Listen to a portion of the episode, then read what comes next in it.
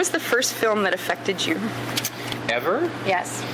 Uh, the first film that, that the first film that truly demonstrated to me the power of cinema was definitely Iron Eagle. Without a doubt, because um, Not like The Great Escape. Like there No, are better war no, movies. No, no, no. It was definitely Iron Eagle because I remember uh, it was the first movie that my dad uh, let me go to by myself. Like I wasn't accompanied by my parents, and we were actually living in Montreal at the time. And he took uh, he took me to the theater with my friend and dropped us off. We watched this cheap Top Gun ripoff, and then he took us home. And I, I very distinctly remember when I went to bed that night and closed my eyes. I could see like jets and explosions and like you know like huge fireballs and I was just like wow nothing has ever like tripped me out this hard before so I definitely Iron Eagle is what started my path down filmmaker lane Now, when did you know you wanted to be a filmmaker? Uh, that was that was uh, a really long, complicated road of like me having to admit to myself that that's what I really wanted to do.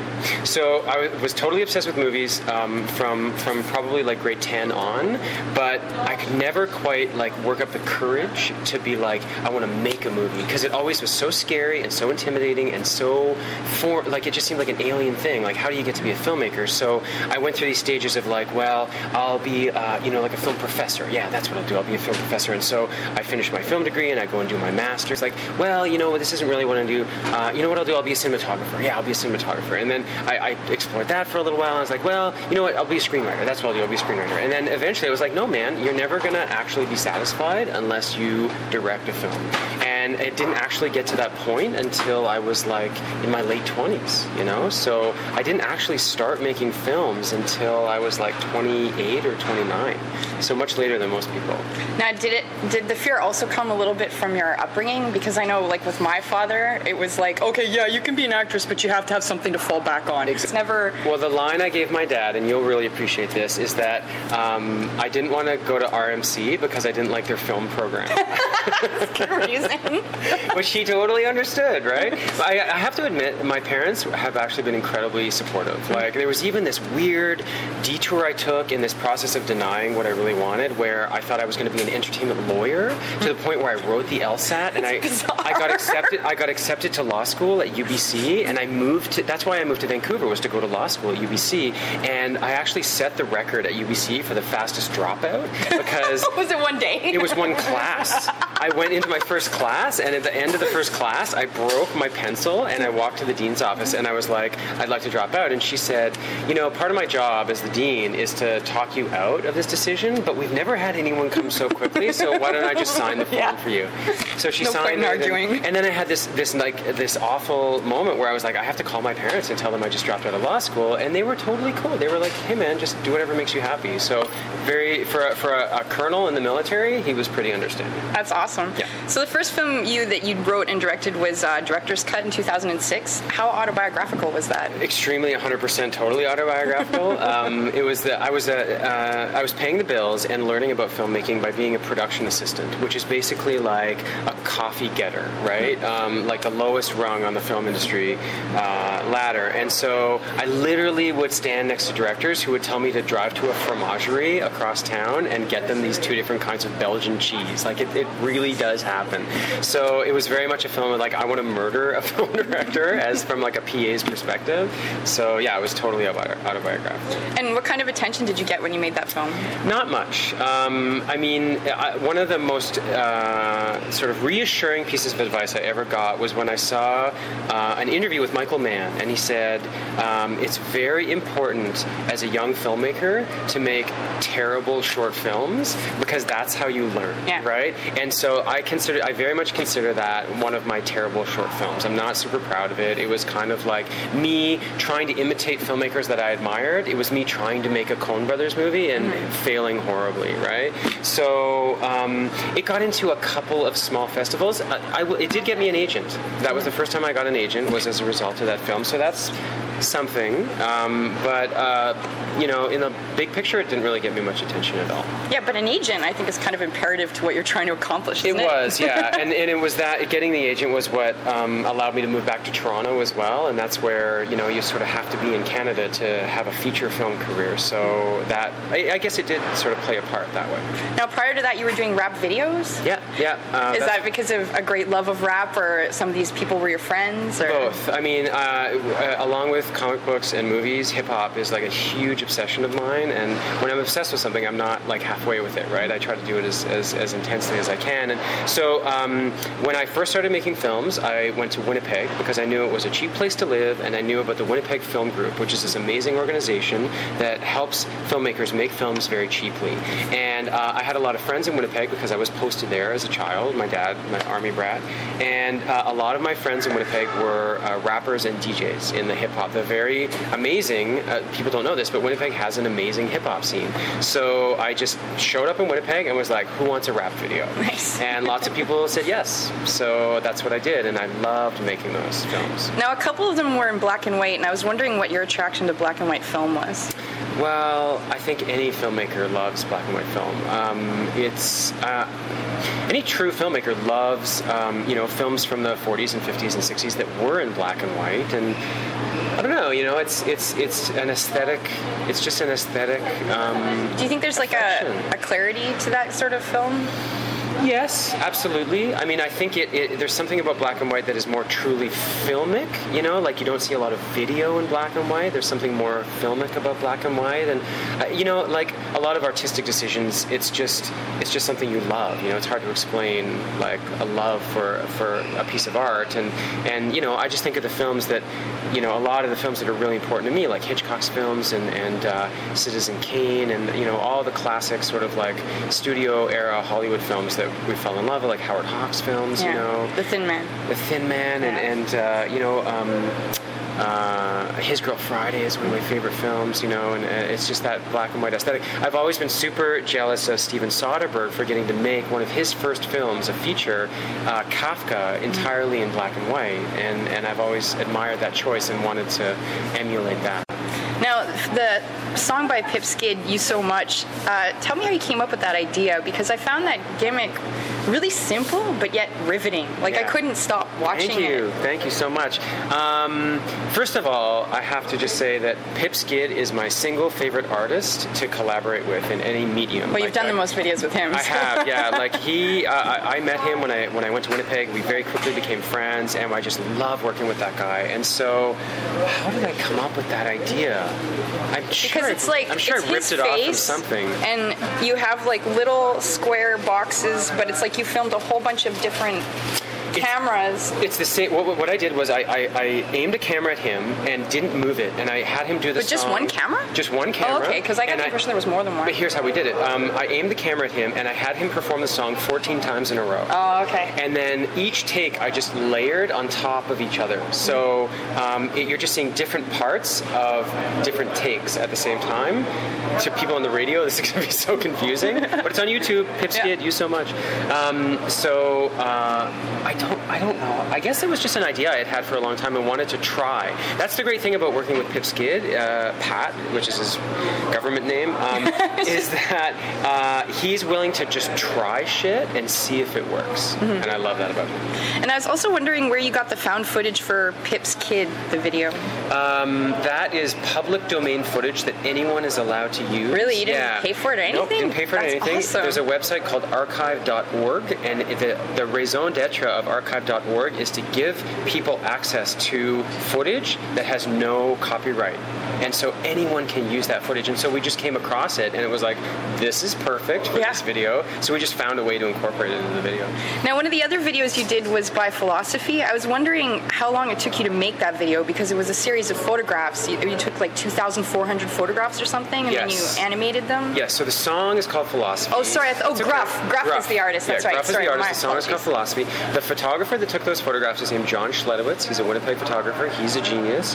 Um, it actually didn't take long because to, because it was literally John with his camera. He had a motor drive, so he would just lean on the button and it would just okay. take the pictures all in a row. What took a long time was processing the photographs and then scanning each photograph and putting it into the editing program to like line them all up one in a row. Now with digital cameras, you can do the same thing in like 10 minutes. But we did that with Back then, actual yeah. film, right? So it was very time consuming. But I love that how that video looks. Yeah, That's one. Of sharp. I've only ever made two projects on film, um, and one of them had to cost hundred thousand dollars. That one cost hundred dollars because it was just still photography, right? Now, I wanted to know, as someone myself who's not a filmmaker, how hard it is is it to do video versus movies? Yeah, you mean music videos versus Yeah. feature films? Yeah. feature films are soul crushingly hard. Uh, music videos are just uh, crushingly hard. Okay. so they're both very difficult, but because music videos are usually just shot in one day, um, that it's not quite as consuming. Films, I mean, film the filmmaking is is really difficult because there are so many moving parts. You know, there's between 20 and 100 crew members. There's the all the technical requirements. There's it's such a long process of writing the script, making the movie, editing the movie. It's really, really, really hard. And yeah, sometimes it makes me wonder why I've chosen this as a career. So the last two rap videos I wanted to talk to you about was one from um, Sadie called Boombox, which I found fascinating because uh, it was done for APTN, First Tracks, Mm-hmm. and then the other one was Crystal, which was like an anti-meth rap video. How did those happen? I'd like to pause the interview at this point and uh, and just congratulate you on your research skills. this is the most well-researched interview I've ever done in my life. Um, okay, so I was lucky enough to be uh, contacted about the Sadie video by the production company that made the video. They had seen some of the other videos that you mentioned, and they hired me to make that video. Um, so that was just serendipity. Now, what I was wondering too is how much input do you have when you're like a director for hire for these music videos? Because the Sadie video had a neat little concept about the, the graffiti and then putting people, involving people within the graffiti, which I thought was cute. I clever. think I think the, the the general rule of thumb with music videos is that the director comes up with a concept, uh, and that's what happened there. I pitched the idea to the production company, and they just loved it and said, "Great, you can direct the video." Um, and now the Crystal Meth video was largely largely the same thing. I was working with that production company on something else, and they said, "This has come across our desk. This guy wants to make an, a PSA that's also a music video, and he's into rap, and you've done a lot of this stuff before." And I said, and they told me um, they want to show it to grade 10 students in Manitoba. And I remembered being a grade 10 student, and anytime they wheeled a PSA in front of us, back in the day when you would you just make fun of it. an audio video cart in Yeah. front of the class, it was always the dumbest, most patronizing thing. But if a teacher had wheeled a cart in and said, "Hey class, today we're going to watch a horror movie," I would have been like, "Awesome," you know. So I said, "Why don't we do this as a horror movie?"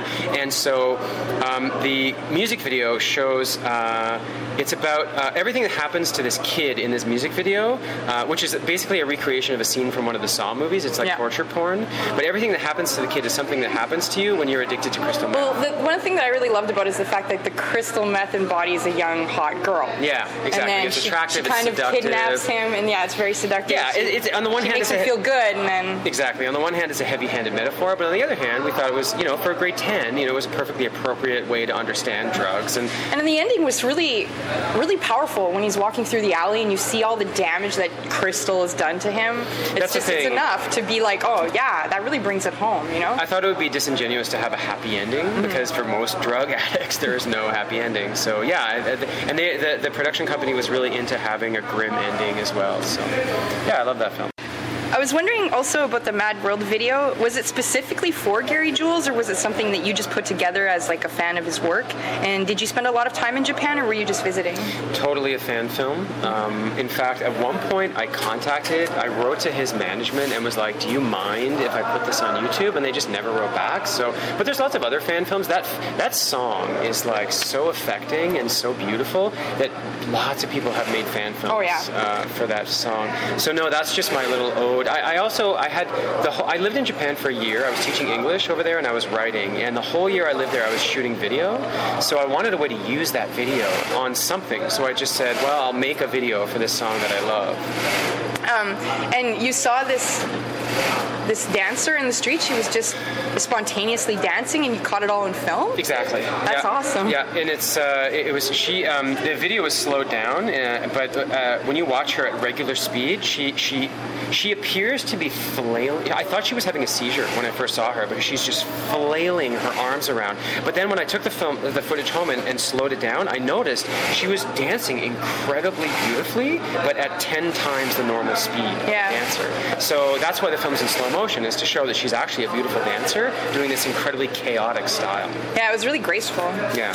And I was also wondering if you were going to patent the ghetto motion control technique that was found in the Alone Again video. Uh, I don't think I can because I don't know if I could even recreate it. Um, no, I, people will still have to go out and pay thousands of dollars for regular motion control. I won't be able to patent ghetto motion control. Why don't you tell us about it anyways? Yeah, so For the we- film buffs out there. for the film buffs out there, so we needed a way to rotate a camera in a consistent manner. So I went to a company that rented parade floats, and they had this revolving platform that you hook to a car battery, and they wanted fifty dollars a day to rent this thing. Awesome. So we just mounted the camera on this rotating platform that normally would have like a clown's head on it or something, and we it's just pretty ingenious. hooked it to a car battery, and it just rotated at a consistent speed over and over again. So yeah, it worked.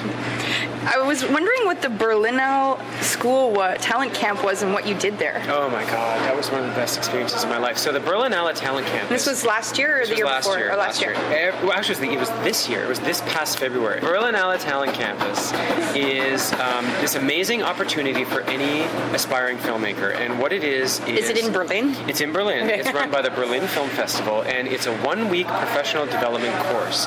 And the way you apply is you fill out a one-page form, and you send them five minutes of your most recent work, and that's all you have to do. And if you're accepted, they fly you to Berlin, they put you up in a hotel, and they give you a one-week um, program of master classes with some of the greatest filmmakers in the world. Like So who did you work with? I took a directing class with Mike Leigh, who Oh, made wow. Drake and Secrets and Lies. Uh, I got an editing course from Lars von Trier's editor. Nice. Uh, I got to go and uh, get a lecture on documentary filmmaking from Werner Herzog. Um, and then on top of that, you get one-on-one consultations with like distributors and uh, production executives. Now, did this cost you to go? No, they paid for the flight and the accommodations. Wow. And then on top of that, you also get an all-access pass to the Berlin Film Festival. That's fantastic. So it was an it was a, an unbelievably crammed week of like film. It was too, literally too much. Like my brain hurt. Sounds like San Diego every day. Comic-Con. Yeah, for filmmakers. Yeah, exactly. Yeah, it was one of the greatest experiences of my life. What Osaka Sunset Pictures is that your company, or do you share that? Is it a joint company with somebody? Or That's my production company. Although, as a result of the Berlinale Talent Campus, I met another Canadian filmmaker who I hit it off with perfectly. And since I got back from Berlin, we've actually already collaborated on two pictures, and I think we're basically going to be production partners going forward from this point. He's a Toronto-based filmmaker named Randall Okita, and his films are mind-blowing. You should totally check them out. If you like my music videos, I think it's safe to say you would like. He largely makes experimental short films, Okay. but he is also going to be making feature films as well. that sounds exciting. Yeah.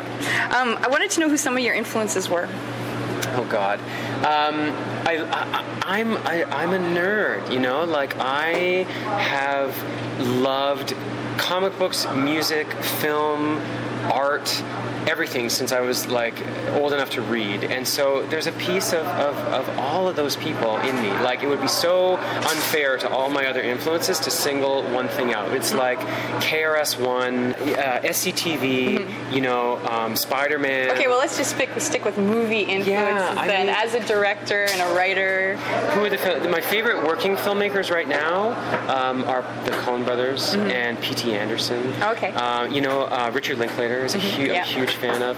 Uh, up until recently, Sidney Lumet, who just passed away. He's somebody I completely idolize and, and, and try to emulate his, his methods in his filmmaking. You know, filmmakers who, who, who aren't with us anymore. Jean-Pierre Melville, the French filmmaker who made crime films almost exclusively. I'm a huge fan of. But uh, Japanese filmmakers as well, like just Japanese filmmaking as a oh, as Battle a, Royale is amazing. Battle Royale, it- like Kinji Fukasaku, the filmmaker who made that, a lot of his Yakuza films from the 70s are just mind. He made uh, he made a, uh, a Yakuza movie in the 70s that has my favorite title of all time. It's called Battles Without Honor or Humanity.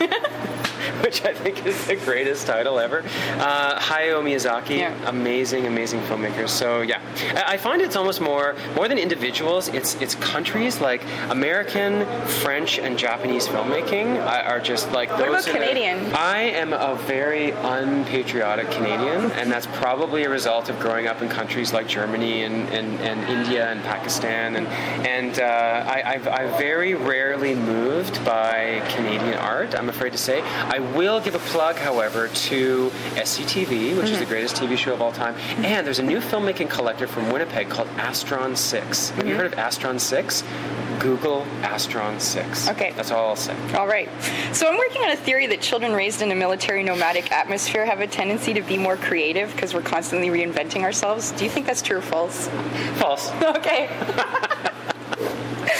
um, you used to write for a crime magazine. Are you obsessed with uh, serial killers and their motives, or are you more obsessed with the police incompetence that surrounds them?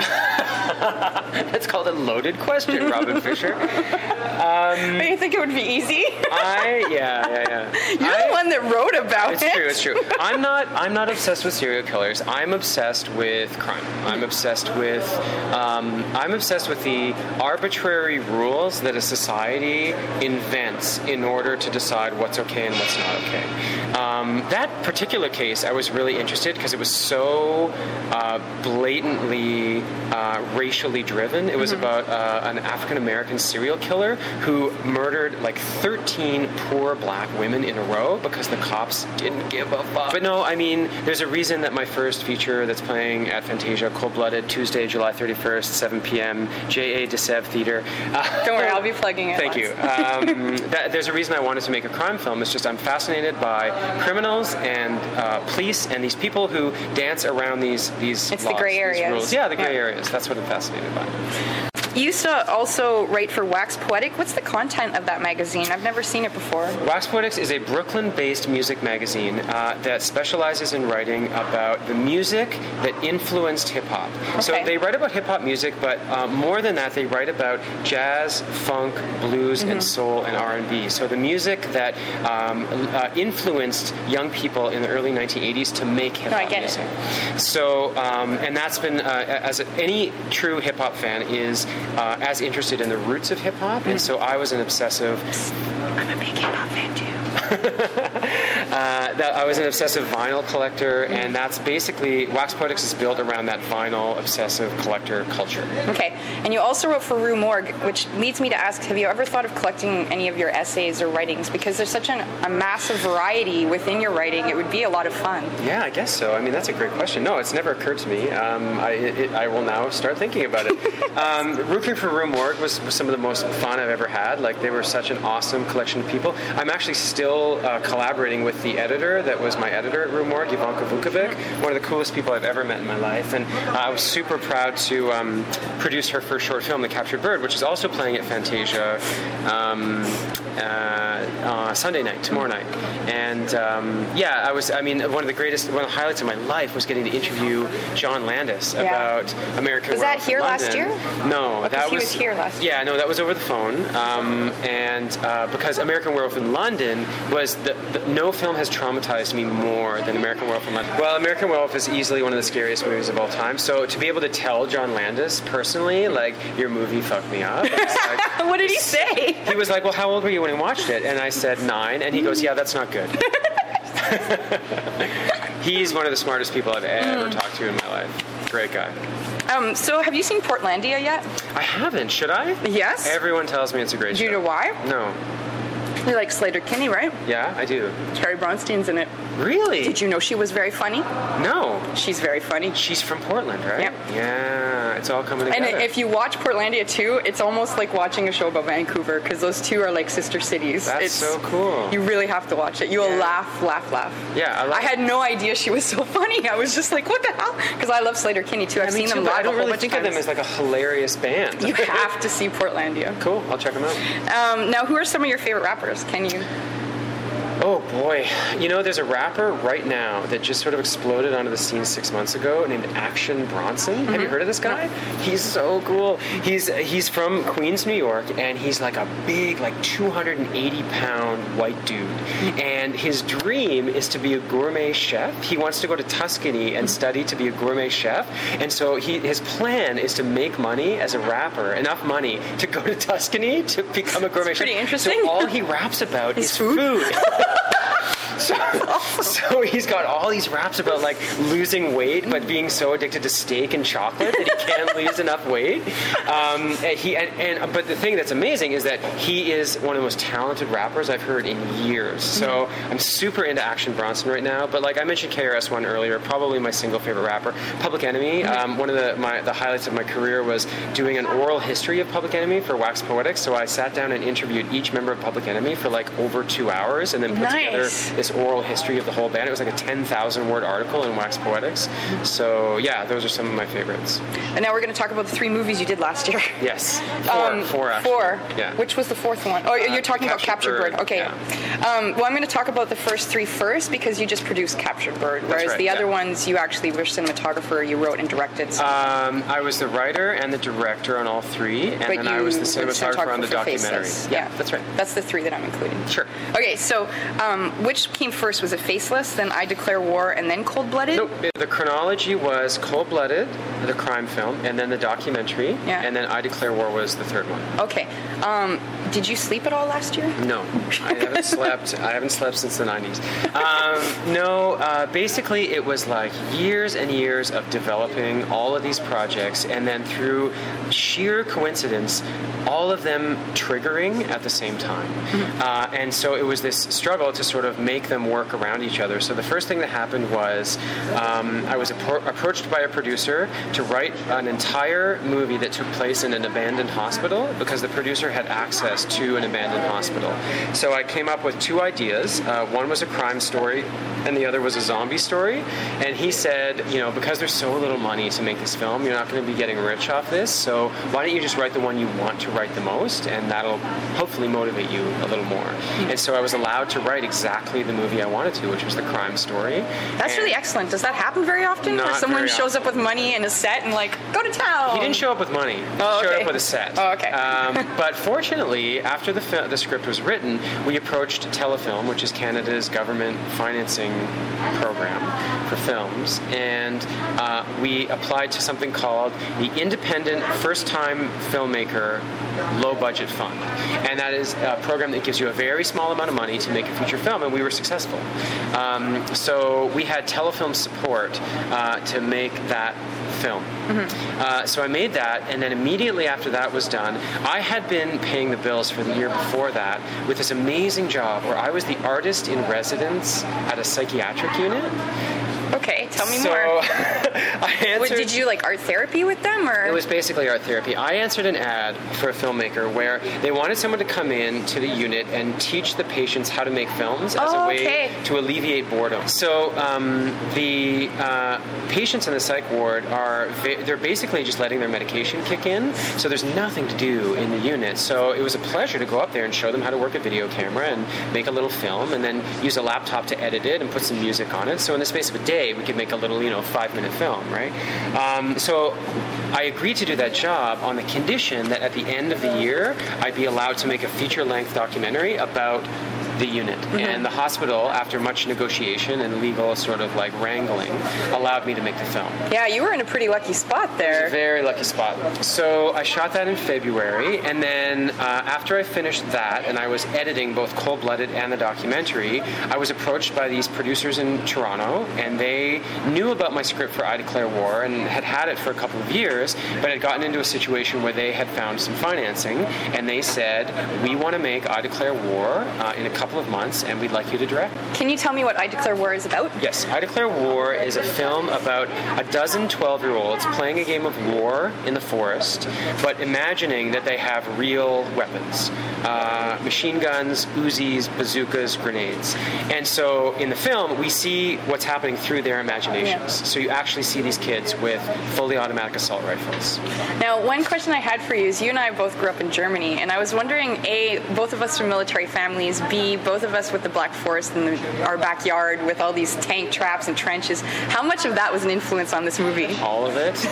I mean, Because even I've played those games with my brothers living on the military base. I, All- I was always the nurse, but uh, every every guy, like every guy who's 12 years old, plays war, right? Mm-hmm. Regardless of whether you're an army brat or not. But being an army brat and literally like having to show a picture ID to get to go to your, from in your, your dad's basement, there's all these things that you're imagining. My dad go to had- war museums like every second vacation. My dad had a bazooka in our basement, right? Like it didn't work, but there was a bazooka in the basement. So of course, being a military brat was like a huge influence on it. But I mean, really, what the film is about, i the, all of the military stuff is just a metaphor for what it's like to be 12, and it's about when you're 12, your emotions are out of control, intense, and when you uh, have a crush on a girl, you don't have a crush on a girl, you're completely obsessed Yeah, with her. Yeah, you live and if die by it. and if she ignores you, you you know you want to throw yourself off a bridge, Mm-hmm. right? So it's it, it, all of the weapons and everything are just uh, a euphemism for how intensely you feel things when you're 12. Now, I read a review that this reviewer felt that the movie was an allegory for bullying, and I saw the trailer and I didn't get that impression at all. Th- There's there's definitely a bullying storyline in the movie, but I think what happened was um, that review came out at exactly the same time that the Bully documentary was out. Yeah, he- he mentions it in the review, yes, yeah. and the Hunger Games, which is also about bullying. So there was like this zeitgeist of bullying going on. Uh, I don't know if that's going to continue when uh, the film comes out later in the year. So yeah, that may have just been a coincidence. There's definitely a bullying thing happening in the movie though. Now, was it really hard to get parents on board, the parents of these children, especially when they're running around toting these actual weapons? No, they loved it, and the, the parents loved it because the kids were so happy. Like, before we shot the film, we took all the kids um, and we trained them for a full day. Like a boot camp? Yeah, we had a boot camp with a stunt coordinator who trained them all to use the weapons. Right. So there's one girl in the movie, and she was being trained with a laser-sighted crossbow to like shoot crossbow bolts at a target. They were in heaven, right? Like we actually made jokes about turning it into an annual summer camp. and Yeah. Kids would pay like ten thousand dollars to like attend this real-life war camp. I'm sure that would go over well with the liberals. Yeah, exactly, exactly. So, um, no, the parents were so supportive because. How did you kids- find these kids? Was it hard, or was it just auditions and It was it all. It was came together really through easily? a casting agent. Yeah, a lot of the kids have worked on Canadian television before. Some of them have been in feature films before. But we got so lucky with the cast; they completely like blew everyone away with their performances. Mm-hmm. Now, the, one of the other films you're premiering at Fantasia is uh, Captured Bird, which you helped produce. I was wondering, how did you attract the attention of the executive producer? It seems very appropriate that he's involved. Yes, that was one of the most amazing experiences. The executive producer is Guillermo del Toro, and the director of the film is Jovanka Vuckovic, for, who for many years was the editor-in-chief of Rue Morgue magazine, which is a horror movie magazine based in Toronto.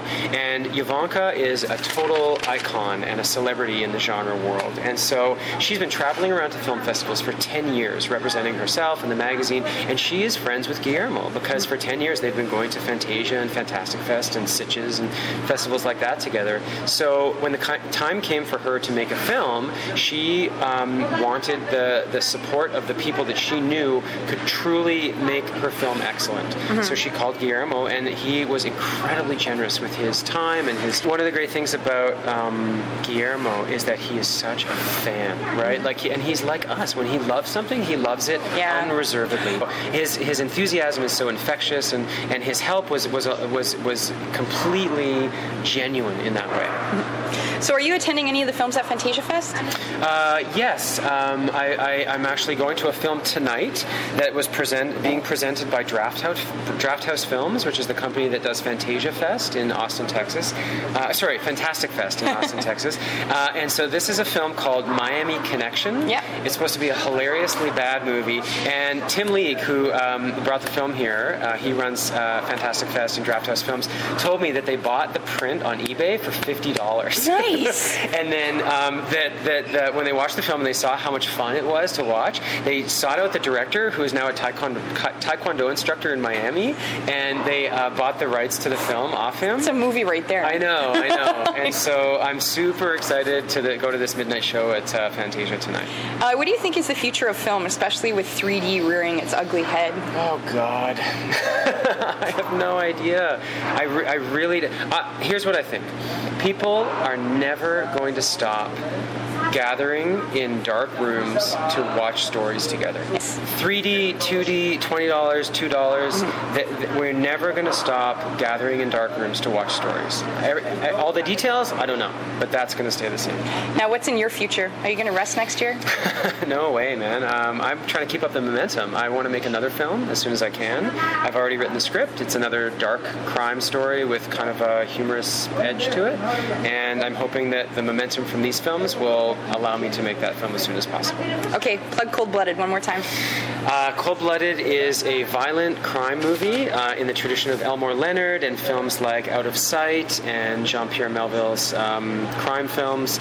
It's playing July 30, Tuesday, July 31st at 7:30 p.m. at the J.A. de Sève Theater at Concordia University as part of Fantasia Fest. I hope to see you there. Thank you very much, Jason. Bye.